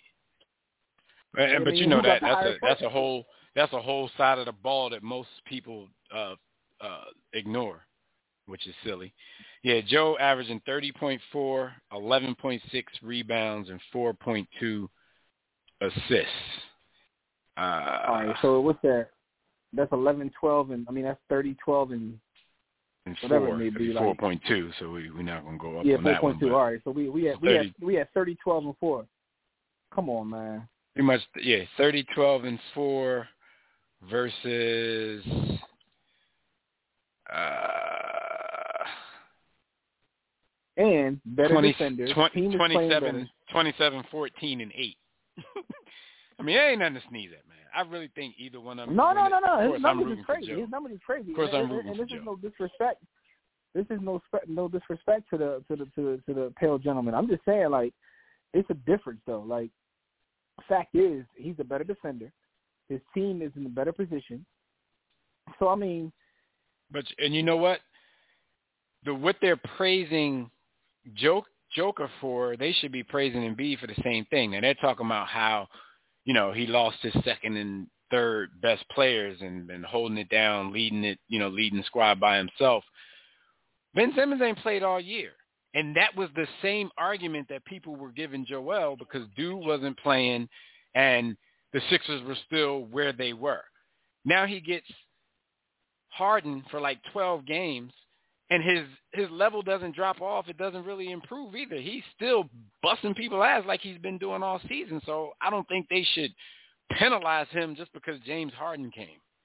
You know what I'm saying? Because this was the same. As a matter of fact, before Harden came, weren't the, the Sixers higher in the standings? Like they're number four now in the standings. So I don't think he should be punished because help came. He still had the season that he's having. So, so, so I don't know. Um, I really hope Joel wins it. It's it's difficult for me to think that they would give somebody like Joker the joint back-to-back, but he is having a better season than he did last year, even though you're not competing against your own seasons. You're competing against the other guys in the M V P race. Uh, yeah. that, that's, that's you know, I hate when people say that. Because even with Joel, they're, they're like, they're comparing his numbers to Shaq's M V P season. And that's and that's why they're saying he should definitely get this. But I'm like, that doesn't really make sense either because, okay, you're not – like Shaq had different circumstances. Those numbers were better than anybody else in the league that year. So you're not competing against – just because your numbers are better than Shaq's, like there's two or three people this year that would have challenged Shaq for that M V P with the numbers that they're putting up. So you're not going against Shaq's same league for M V P. Y'all got to compete against the people that you're competing against. So I, I still think, I think it's a three-man race. Like, I know people have Giannis fatigue, but dude be quietly putting in work himself. Dude is averaging pretty much thirty, twelve, and six himself. And they call him a defender. So really yeah. The argument could be more between those two, because Joker doesn't give you the same thing on the other side of the ball as Embiid and, and Giannis. So it's difficult, man. I just hope Embiid gets it. And, Doc, you out of line for voicing that. Even if that's your truth, you work for the squad. Like, you don't even have to lie. Just skate the question and say that you're rooting for the dude. Like, I hope Embiid gets it. They, they're not going to press you for an answer. You, Doc, say what you want. So Philly's mad at him right now. What else happened? yeah, yeah, Doc, you out of pocket, yo. You got, you, you want to get some family, yo. You should lose your job. But anyway, um, yo, Jimmy ready to fire yo, Magic, Doc. Magic has spoke out again against the Winning Time series. Like, you know, um, it seems like every week Magic got something to say about it. I guess because every week they got Magic like, you know, eating ass or something crazy. So like, you know, he's gonna keep having you, a problem but, with it. You know what though, and and you know this to be true. First of all. It's based off the book Showtime by Jeff Pearlman, who, when that book came out, uh, he was on our show to talk about it and promote it. So shout out to Jeff Pearlman. Um, I've read a lot of books on, on the Lakers. That's the crazy thing. I've never been a Lakers fan, but I've always found that franchise and just that story so interesting. That's yeah, the best Lakers book I've ever read, personally. And nobody yeah. at the time said that anything in it was inaccurate. They didn't say he was out of line. I just think when it's T V, Magic, and some other Lakers, because they, they're not speaking out now, but they there were a few other guys that they said didn't really care for it when it was in the works because nobody came to them. Jim, you know what this is. All this is is they're going to tell the truth, and we don't get to control this narrative. There was a lot of debauchery yeah. going on with the eighties Lakers. And they're all in their sixties, seventies right now, married, you know, happily, living happily yeah. ever after. They, all, they just don't they want this stuff to be dredged up because more people are going to watch it on T V than they're going to read it in a book. So they just – right. Well, Magic, well, well, Magic, I think, is another part to this too. I don't think Magic getting a piece. You know what I mean? Magic about like, yo. Oh, yeah, he about that business. A little, little, little, yeah, a little cut of this chicken. He might be and he has quiet. A documentary coming out. So it's good for him to yeah. be in the news crapping on this to try to get you to watch his. So imagine that. Yeah, Magic about that business. But I tell you one you know thing. I mean? Magic keep lying talking about he not watching. Man, if you ain't watching, you missing yeah, out. The series, all that. Dog, I, I, think, I think it's almost impossible. If someone say, yo, we doing a, a, a, a movie about Bev's life and you ain't got nothing to do with it, you still going to watch. Hell yeah, I'm going to watch. And it could be from the worst producers, worst directors you've ever seen. It could be the the biggest B movie. It could be a Z movie. It's about me. Hell yeah, I'm going to watch it. Like, come yeah. on, man. That's four H magic. Yeah. Reem ain't liking it because they got Reem on there smoking Zaza. Reem out here acting crazy like... But but yo, that last episode was fire though. Fire, yeah, I, I love that. The bull, the bull, and I thought it was limited, so I thought it was gonna be, I thought it was gonna be one, um, season. But you showed today that it showed me that it was picked up for season two, which only means yeah. they're probably just going to slow the story down now. Whatever they don't already have yeah. filmed, they're probably going to slow it down. Like, all right, we can stretch this out a little more because I wonder if the whole season we got a season already, two. Uh, done, though. I That's what I'm saying. If it's not done, filmed like... already, they can go ahead and slow it down a little bit. But, you know, it might yeah. be. It might be.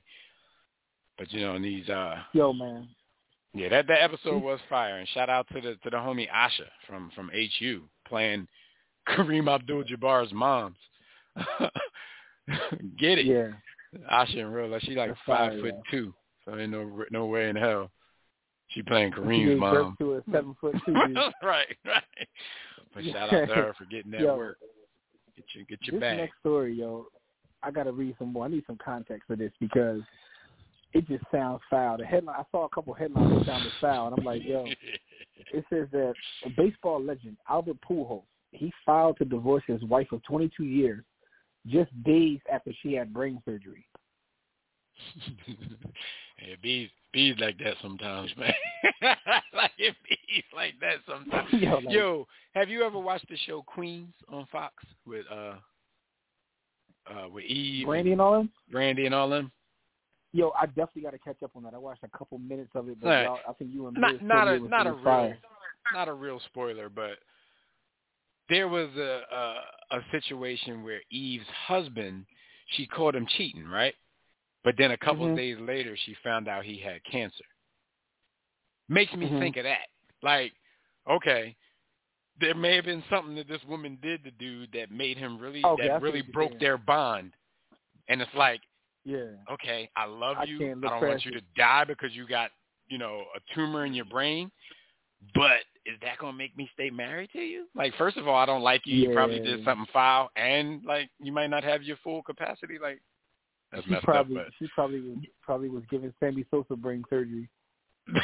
She might have got a tumor from giving out too much brain. Never mind. Um, hey, so, yo. no, it definitely sounds foul. And anything you read them, it really doesn't give you context. It just says that they've been married for twenty-two years. Um He said, uh, I realize this is not the most opportune time with opening day approaching and other family events that have re- recently taken place. He didn't even mention the surgery. That was, I guess that falls into the other family events category. But he's talking about with opening day coming up.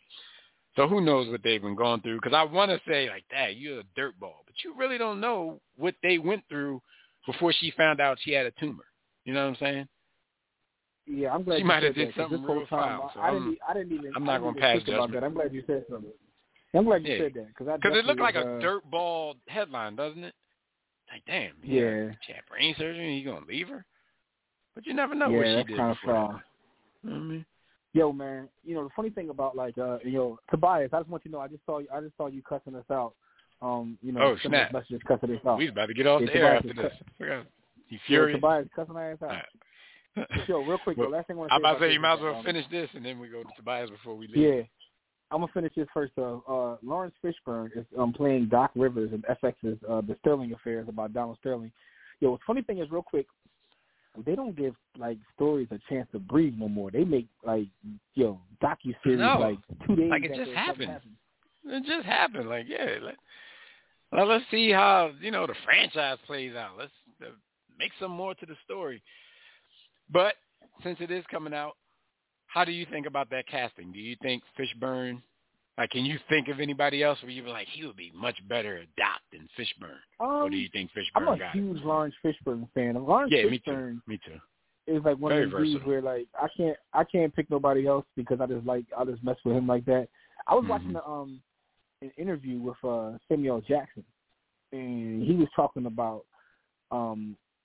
actually like you know um earning your stripes playing Broadway when he came up in like the, like you know the sixties seventies.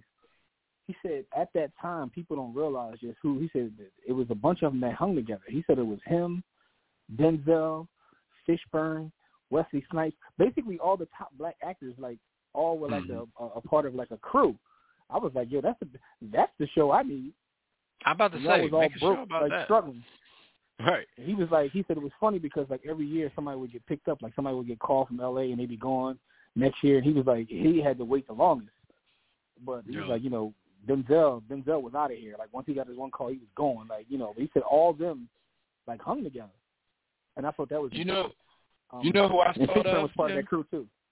Because I, I love yeah. Fishburne, too, and I ain't, I'm not mad at anything he's cast in. He's going to have to do something with his deep-ass voice if he's going to play Doc, though. For some reason, I thought of Cuba Gooding Junior For some reason, yo, I think he, he would be a his, decent yo, that's Fishburne's Doc son, Rivers. Though.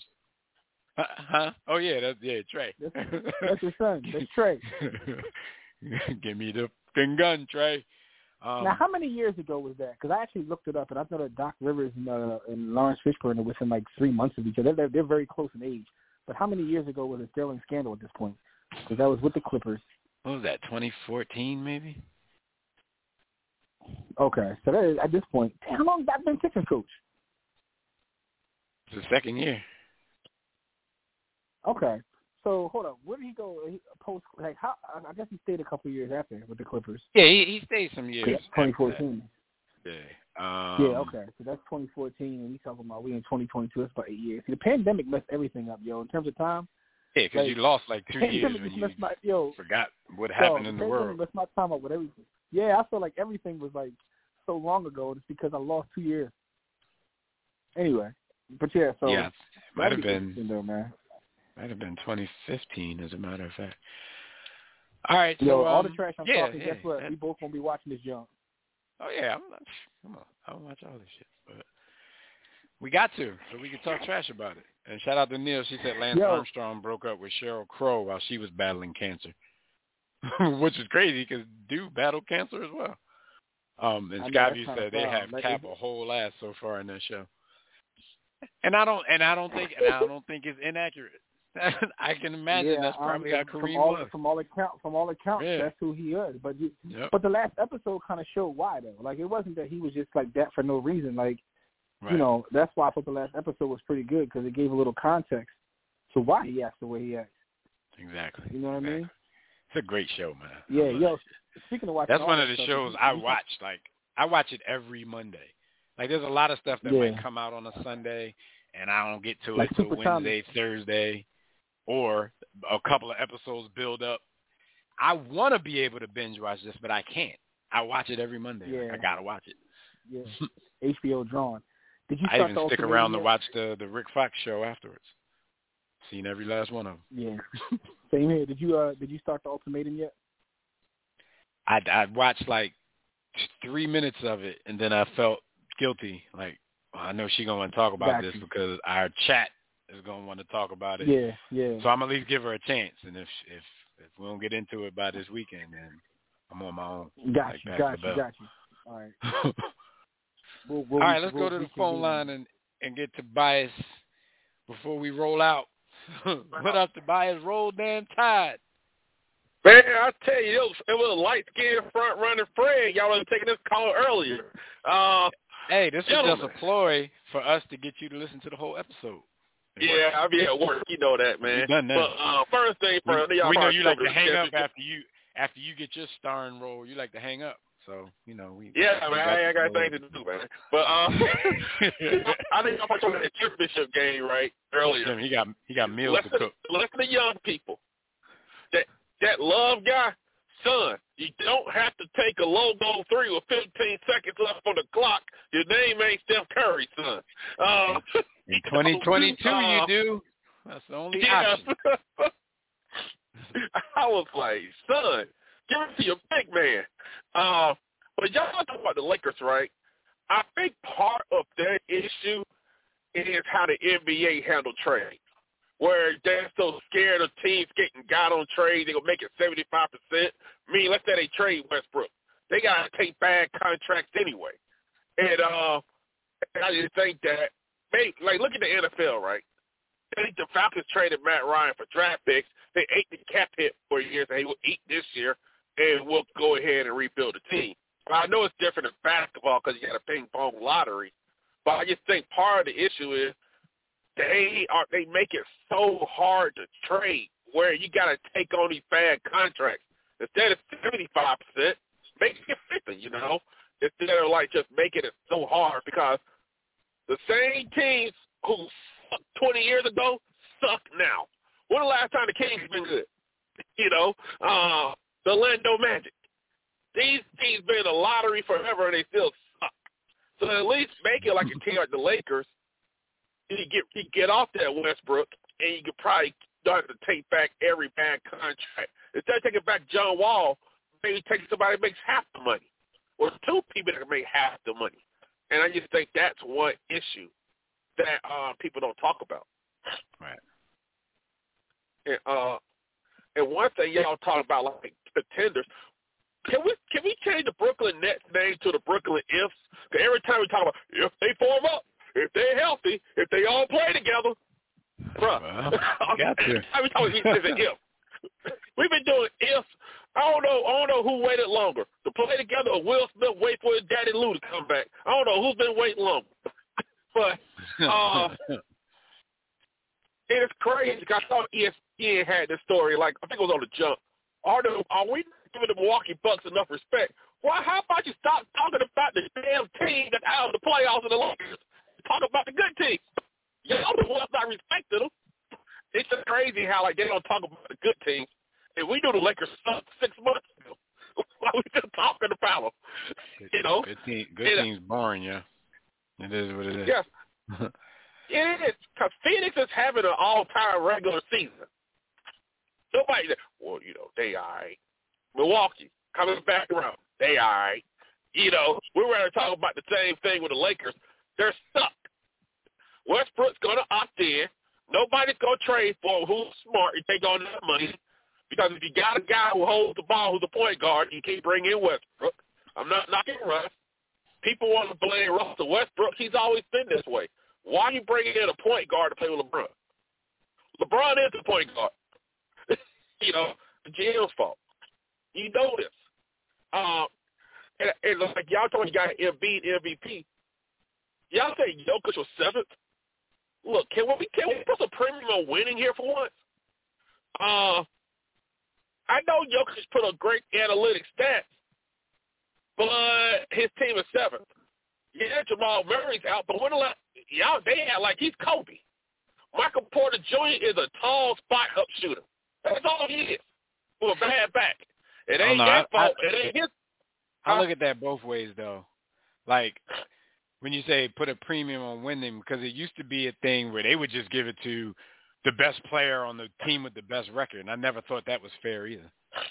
Because God, most of the time fair, when you got the best record, your whole team is nice. It doesn't mean you're the most valuable. So sometimes, you know what I'm saying? Sometimes the most valuable player, like you take Embiid and Joker off of both of those teams, and those teams are probably in the lottery. So I, I don't yeah. necessarily care where they finish, but, but especially when they're so one thing that helps Embiid, Dev. Joel Embiid plays for the worst coach. Yeah. worst coach. One guy who's halftime adjustments get stopped, make hey. shots. And we, all, and we all agree on that too, but I guess a lot, a lot of the voters, a lot of the voters think he top fifteen because ain't they the ones who voted he top fifteen? So that, back, that might like, backfire on Embiid as well. hey, hey, Toronto's coach is like, what the hell, uh, you know? But I know y'all talked about the Eagles trade, and it's like I know Eagles fan are cool with. And he's one of he's that Q B wins guy. Jalen Hurts got us to the playoffs. I'm like, bro. It was a seventeen. The Saints was down their fourth quarterback. They would have gotten in. And, and the Tampa Bay Buccaneers on the sidelines, and your quarterback can't read the defense. Uh, they are gearing up to move up for a quarterback in the Q B risk draft. And, uh, you know, people don't want to admit that because, look, even in Alabama, people love Jalen Hurts. They kept saying, well, he was fifty-two. But I was like, but he went thirteen for thirty-three against Clemson. How the hell did he go thirteen for thirty-three? That happened. You know? And the team almost won anyway. And so, means you if you, to me, if a – go ahead, I'm sorry. No, I was saying it kind of means you can't throw. Sixers on fire yeah, right it, now, Skyview, if you're watching. Yeah, Mack can turn into a three-point shooter. If, if the first thing you mention a quarterback is his win and loss record, he ain't that good. I just be honest about that. Uh, uh, we got to be honest about that. And I just think that people got to come to grips. Sometimes you make the playoffs from your Q B and all that. but you can't keep around to get a better option. And my last thing is, guys, I hope Jimmy's sitting down on this one. There are Bulls fans saying, and y'all, I'm actually still paying somebody on it. There are Bulls fans saying they should pay Zach the max. And I always say, well, who's going to get there? Who can give twenty-five a night? Well, uh, no, he can't get this guy. You know, mm. he's a, he, he got bird rights, too. It, it's like these fans. We come into the playoffs, you know, like everything, five plus years in a row. Everything's easy to the fans. You could just go out here and say, we trade Max, Max Zach, and then, you know, you get who you want. That's how easy people yeah. think it is, man. That's why everybody's always complaining about their G Ms as if their G M's not trying. Why didn't we get this person? Maybe they tried and they said no. I just want to let you and Jimmy know that uh, two minutes, three minutes, almost like three minutes into the game, the Sixers already have a double-figure lead. So, you know, they probably lose that away. by halftime. We know, um, we, we, we, we know how this plays out. We yeah. know how this plays out. They're going to lose that by halftime. Whether they win or lose the game, they definitely going to lose this lead. There was a guy in that group that said, should we trade Zach with Trae Young? Why the hell would the Hawks give up Trae Young? You know, that just kills me. These people are stupid. But, hey, I just want to, hey, you guys have a good one, man, and, and you guys get it, man. And Jimmy, all right, man. Stay away from those old man barbershops talking about fifteen-year-olds and twelve-year-olds now, these old heads. So, Jimmy, leave these old men alone, man. Hey, y'all all right, get man. it, man. All right. All right, goodbye. All right, so before we roll out, man, just want to let y'all know what happened this date in sports history, which is brought to you by Sports the Book, written by War Room's own Jimmy the Blueprint. Make sure you get your copy. You can get that at war room sports dot com or sports the book dot com. Sixers up fifteen to two, yo. Um, it'll be yo. tied by halftime. It'll be tied by wait halftime. Wait for it. Wait for it. Make sure y'all get that. Look, April seventh, nineteen forty-three. Helmets are made mandatory for all N F L players, and a ten-game schedule was approved for all teams. Yeah, I didn't know, even when they were wearing, like, leather caps as helmets, I didn't know that there was a time where helmets weren't mandatory. I don't remember seeing pictures where some dudes had on helmets and some didn't, so now I'm going to have to go back and look at old pictures. Like, they had to really mandate that helmets. I remember that. Yeah, I've seen that footage. Yo, that's crazy. Can you imagine? Yeah, I've seen that footage. I mean, you ain't going to keep the main. Never a man. The highlights is trash. Couldn't nobody play. Yeah. And I hope they damn sure wasn't leaving with their heads. But uh, we're going to give that moment in history uh, a, a, a War Room salute. And we're happy it happened because it would be a whole lot more, like, retarded people walking around in the world. No, we can't say that word no more. I'm sorry.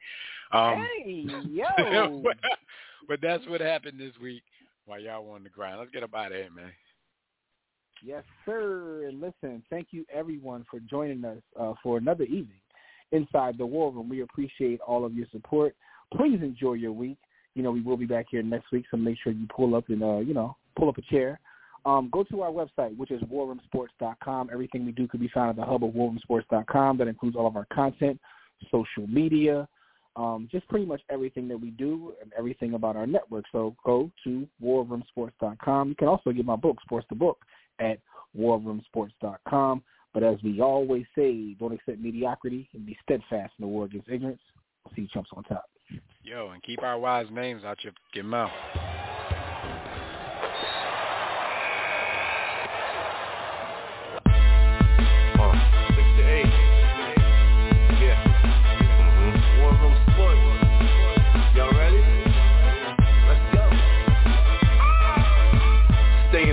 Jimmy, know the blueprint. Yo, every Thursday, six to eight, they do this.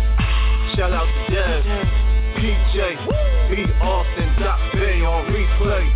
war room sports dot com. Get that mobile app. If not, dial three two three, four double oh, one two. They be going and you sensitive, then oh well. Yeah. Physical podcast, let's talk sports. Showtime like magic in the block push. Listen live, push one to join in. Rip your team or listen for your enjoyment. Hip hop dollars, pit stop and knowledge. Should be in sports credits, I ain't talking college. Five guys, no beef though. Worth thrift, secret, but the streets know. Belafonte, I got a G-Flow. K C, royalty, I'm in beast mode. Two hours, get your game up. Who's the best in